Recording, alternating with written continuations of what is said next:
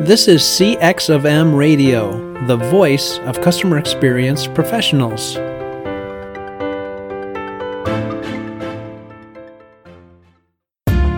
Welcome to another episode of Press One for Nick. Your host, Nick Glimsdahl, is the Director of Contact Center Solutions at VDS. Through conversations with customer service and customer experience leaders, Nick and his guests exchange insightful stories, best practices, and invaluable lessons they have learned along the way. Welcome to the Press One for Nick podcast. My name is Nick Glimsdahl, and my guest this week is Chris Voss. For the five people who do not know who you are, Chris is the no- world's number one negotiation coach, CEO of the Black Swan Group, a firm that solves business negotiation problems with hostage negotiation strategies. Chris founded the Black Swan Group in 2008 upon his retirement from the FBI, where he was the FBI's lead international kidnapping negotiator. Last, he's also the best selling author of the book Never Split the Difference Negotiating as if Your Life Depends on It. And just recently, it made the Books Authority Best Influence Books of All Time. Chris, welcome to the podcast. Hey, man, I'm happy to be here. Happy to be on. Thanks for having me in. Yes, sir. So, one question I ask every guest is what's one thing people might not know about you? Wow, I'm a grandfather. How about that? yeah, and also, you know, I grew up in Iowa. I'm a small town Iowa boy. I know I know the accent doesn't sound like it, but I grew up in small Midwestern town. I love that. Being a grandfather is a great honor. Yeah, it's cool. You know, my son Brandon runs my company. Actually, we got a team at the Black Swan Group. We got an entire team of coaches, negotiation coaches. On Father's Day last year, he became a father and I became a grandfather. That's awesome. So cool. So let's dig into your book a little bit. You got this awesome book, Never Split the Difference, negotiating as if your life depends on it. There's a lot of stuff that you've been through in your time in the FBI, and you've taken that and put it into a book. You're kicking butt and taking names now at the Black Swan Group. Yeah, let's get into it because you know what? I we want to help as many people as we possibly can. You know, wherever you are, we fi- we want to find a way to help you. So let, let's get into it. We'll lay some stuff out. All right. So the first question I got is how long do you have to make that first impression? Right, so there's I want to answer that a couple different ways. Mm-hmm. Because what's more important than the first impression is the lasting impression. But you got seven to 10 seconds to make a first impression, and there are two bells you need to ring in that seven to 10 seconds, and you can only ring them in a really counterintuitive way. But seven okay. to 10 seconds for the first impression. Yeah, what is that?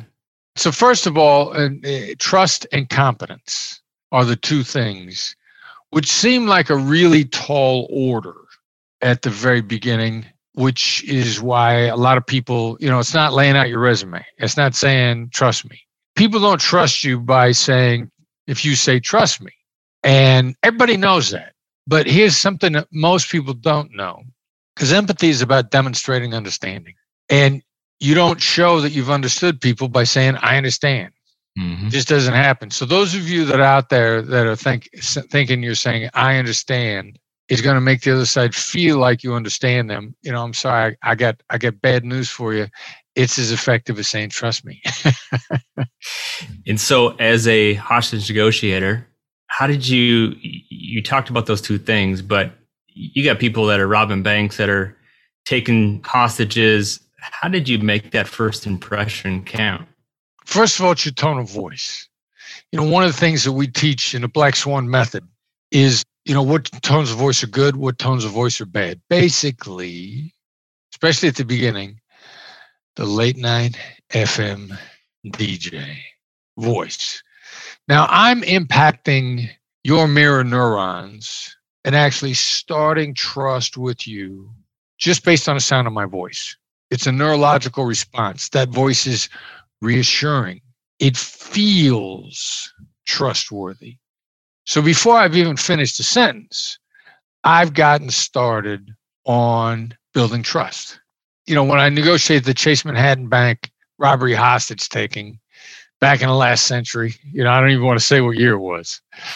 The the second bank robber on the inside surrendered to me personally he came on the phone after we'd been on the phone for five hours. He didn't know that the negotiators had switched from the other guy to me, from Joe to Chris.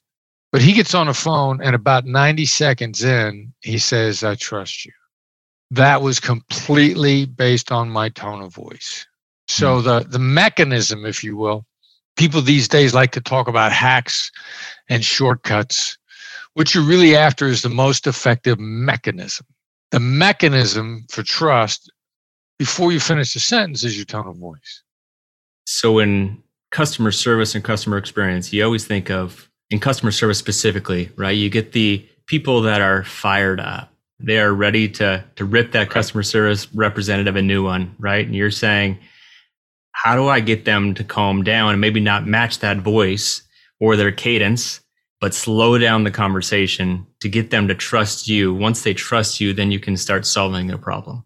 Yeah, there's you know you you touch on something that is so misunderstood because there's a lot of training out there that says match their cadence and then they'll feel that you're like and then start taking your voice down. And people go like, "Holy mackerel, you know that worked." Well, it worked in spite of the first part. What really worked was when you started to take your voice down, that's when it came down. there wasn't this bonding moment while they were melting down. So you should melt down simultaneously. You know, they didn't go like, holy cow, I'm melting down. He's melting down. We must be alike. I'm willing to follow his lead. No, no, no, no, no. I feel that so much better now. That time. Yeah, yeah, th- yeah. Thank God you're as out of control as I am. You know, that's just that's nonsense. Yeah. But people miss it because of when the mechanism went into gear was when you started to take your voice down uh, they say like, "Wow, you know that worked." Yeah, it worked, but you you you know it it was delayed because you screwed up the first part. Yeah, it could have worked a lot quicker if you would have been a buffoon at the beginning. exactly. Yeah. So in the book, you talked about listening is the cheapest yet most important concession. Can you explain that? Yeah, you know, it doesn't cost you anything to listen.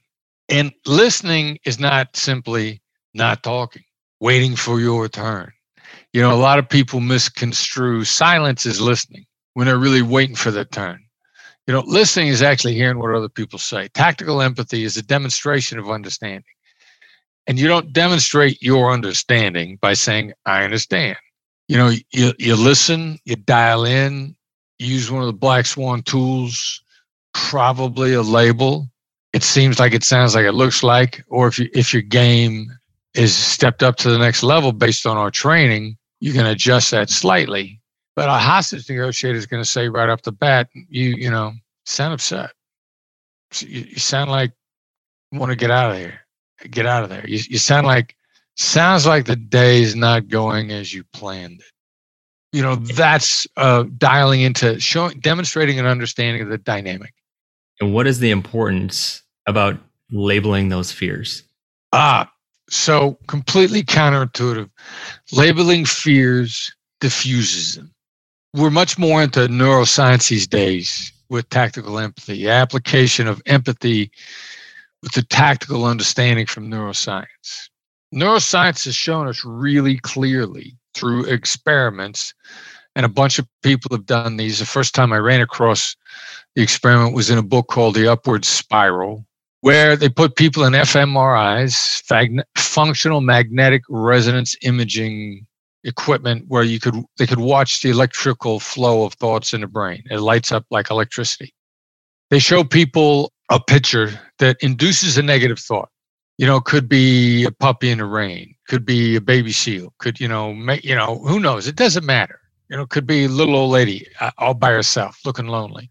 All they know is that it induces negative thoughts. The person sees a picture, the appropriate areas of the brain are pre-identified as where essentially negative emotions are amplified, lights up the amygdala. And then they simply ask the people, what are you feeling? Which is a self-label. And every time the people would self-label, simply call the negative emotion out, the electrical activity would diminish. Now, there's two important things there to remember. First of all, it happened every time. Secondly, the degree of impact was not always the same. You can label a negative emotion with someone, and it might look like it had no effect. You know, they may continue to stare at you. Well, it had an impact, it just wasn't as much as you hoped for. Sometimes you label negative emotions and, and you watch the person completely relax, or You know, my son Brandon's got a great story where he was standing in front of a judge who was upset with him in a courtroom. and, you know, he did what we refer to in a black swan method as an accusations audit, which is taking a scientific wild ass guess, a swag, at all the negative emotions that somebody's feeling and calling them all out. I mean, going for it, firing every cannonball you have. And he's and as he's doing that, he says she just kind of starts to, she just starts to twitch, and you know, uh, because the electrical activity in her amygdala is just like bang, bang, bang, bang, bang, completely changing in an instant. And and she she looked at him, and he ends up walking out of the courtroom having to go attend uh, a course. When walking in, he was facing a steep fine for the driving violation and potential jail time. And he didn't walk in with a clean record. You know, very few 20 somethings do not have heavy feet. I had a heavy foot when I was in my 20s. you know, we're all race car drivers. We all think we're driving a NASCAR male and female, until you hit the age of about 25, which is where everybody's automobile insurance drops because neurologically that's when our brains pretty much finish forming. But, you know, 18 to 25, most of us don't even know there's a brake pedal on a car. So there's a, there's an e-brake. Yeah, yeah. He was no different than anybody else. He just happened to get caught. So, but and and so he's facing stiff penalties, and he got nothing based on deactivating the negatives in the judge's brain. And he watched the electrical activity diminish by simply by calling them out, not denying it. You know, among the things he said was he, he didn't say, I don't want you to think I'm a stupid, undisciplined kid. He said, I know I look like a stupid, undisciplined kid. The two hmm. millimeter shift, because you know, you're going to stay in front of a judge or anybody else, and you're going to say to yourself, what do I want them to not think? Yeah. I don't want you to think I'm a stupid, undisciplined kid. The two millimeter shift on this neurologically sound approach in tactical empathy is to say, I'm sure I do look this way. And you can just watch that stuff deactivate. The point, though, is that he didn't say he was. He now said, you're catching I'm on. sure there's a lot yes. to that. The, the tiny little distinctions that almost everybody gets wrong with empathy Understanding is not agreement. Demonstrating an understanding is not agreeing that it's true. And in today's vernacular, everybody thinks that empathy and sympathy are synonymous. It is not. It never was. The origin of the word, the, the etymology of the word, I always get etymology and entomology uh, mixed up, but it never was sympathy. It never was compassion. It's a compassionate thing to do you know, a, a, writer that I admire greatly, Steven Kotler, said empathy is the transmission of information, sympathy is the reaction to the transmission. It's a great way to think about it. Transmitting information is not disagreement or agreement. I'm sure I look like a stupid kid. That's the transmission of information. And as you very accurately point out, not an agreement. There's a lot of power behind that. I think uh, you guys should have a Google AdWords that say, how to talk to the judge after the speeding ticket. Put it as a hundred dollar course to get out of a speeding ticket. But how to get out of jail? Get out yeah. of jail free for for only ninety nine dollars. There you go. Be a black be a black swan. Attend a black swan training and learn how to get out of your traffic tickets. I see a market. So tell me about the the power of an open ended question. You know the the the real application of an open ended question is get people to think. It's not to get an answer. Now, it's an okay mechanism to get an answer. You know, like what's the biggest challenge you face? If the person has enough gas in their mental tank, they can answer that question. You got to catch them in the morning while they're on their first cup of coffee. There's a whole bunch of neuroscience reasons why you cannot get a good answer to that question probably after 11 o'clock in the morning, for sure after 1 o'clock in the afternoon circadian rhythm, decision fatigue, a whole bunch of things. On the other hand, you can ask that question at any time if you want them to stop and think. Daniel Kahneman would call that slow thinking, in depth critical thinking. The classic, that question stopped me in my tracks. You know, that's a physical manifestation of the power of a great open ended question. Stop them dead in their tracks. And if you choose those, you want it to start with either the word what or the word how and stay away from any other open.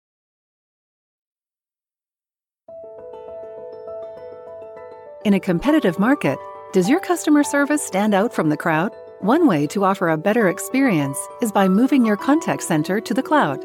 But with so many options to choose from, how do you know which solution is the best for both your business and your customers?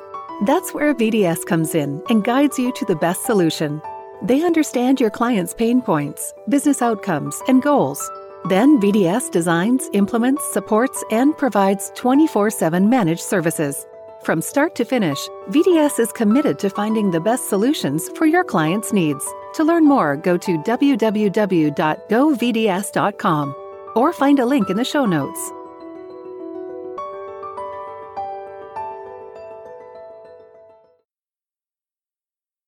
Put in a question. One of the open ended questions that I love that you say is, How am I supposed to do that? Yeah. And you use that as an FBI hostage negotiator, and you use that in the Black Swan group training.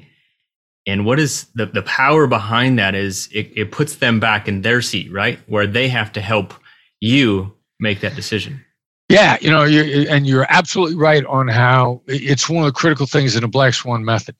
And as I said before, stop you in your tracks question stop them dead in their tracks. And how am I supposed to do that? Hits on a lot of levels. We refer to it on our team as forced empathy. Stop them in their tracks, force them to take a look at you. Again, the issue is not the answer. Now, nine times out of 10, their answer is going to be something that you love. And uh, the good news, bad news about this technique, like it's only one thing that we teach in our company but it is so powerful. And in and of itself, it can make such a massive difference in people's lives that sometimes that's the only thing that they learn. Because they're like, bang, you're in a different world as soon as you learn that. You got the other side cutting their price in half. You got the other side, you know, just massively changing their position based on the strength of that one single black swan method and then the one time out of 10, it's so effective that you're used to hitting grand, not just home runs, but grand slam home runs. The one time, you know, you miss, people just like, holy cow, ah, I, I, I don't know what to do. I, you know, I got that from somebody the other day. She said, I used, how am I supposed to do that? And it didn't work. Now that, that tells me so much. Number one, she was so flummoxed by it not working. She was used to it working ridiculously, like a magic spell. Like she'd been to Hogwarts and been taught the Patronus charm, you know. And so I said, well, no, it's not that it didn't work. It's that you're so used to getting a different result, you misinterpreted the, the data that you got back. Out of one time in 10, by the way, nine out of 10 successes is higher than anything else that anybody else is using. But the one time in 10, the person's going to come back with, that's your problem, or if you want the deal, you do it which is to immediately put it right back on you. And she called, she said, Well, I was a failure. Well, no, it's not a failure. What it just told you is you're dealing with someone who's not collaborative. Now, that made you smarter, wondering, going from wondering if they weren't collaborative to knowing, at least on this point. It also tells you, as a negotiator, your job, so that you don't leave money on the table, is to find the limits and with that application of the black swan method, you just found the limit without driving the other side from the table. Because under all other circumstances, when you push somebody to the limit, the gauge is when they start to melt down. You know, when I a long time ago I wrote read Herb Cohen's book, You Can Negotiate Anything. You know, if you're into reading the literature of negotiation. Everybody that I know read this book. It's probably their first negotiation book. Herb told people push them till they're genuinely angry, genuinely angry, because that's when you know they're at their limit. There is always a toxic residue from genuine anger. And I remember doing that. I remember thinking, like, well, cool, you know, I'm going to continue to pound this guy until he's angry, until they pound the table, and they go, because that would hurt me. That would cost me. I would lose money. And you know, Herb's instruction was like, awesome. You you just found the limit. You did your job. Where we are here is find a limit without inducing that sort of anger, which is radioactive, toxic waste, which is not what you need for long-term successful relationships. So that you know, that's the other thing, the misinterpretation of the data. How do you not leave money on the table? You push the other side till they say, because if you want the deal, you're going to do it. And you go like, awesome, I just did my job. Yeah. There is a ton in there too. Like, how do I continue to push somebody to that limit by still gaining their approval or trust along the way and building that relationship? Yeah. Because there yep. is there's a fine yep. line between that of pushing yep. them to that frustration point to saying, Hey, I still like you. I still love your service. I still love the product. I still appreciate you, but here's our limit. Yeah. And you hit on a really important point in that long term relationships are how you get wealthy. It's a combination of assertion and empathy, and actually in the opposite order. Empathy precedes assertion. Another thing that um, is like required reading in our company. And it's at the point now where coaches that we're going to bring on have to read this. And it's Bob Mnookin wrote a great book called Beyond Winning. Second chapter is the best chapter on empathy that I've ever read anywhere. And I got a negotiation book. And Mnookin's chapter on empathy is better than what we put up. Tension between empathy and assertiveness. And I remember looking at the chapter title thinking like, you know, Bob, what are you doing? There ain't no tension. You're making it sound like it's an either or thing.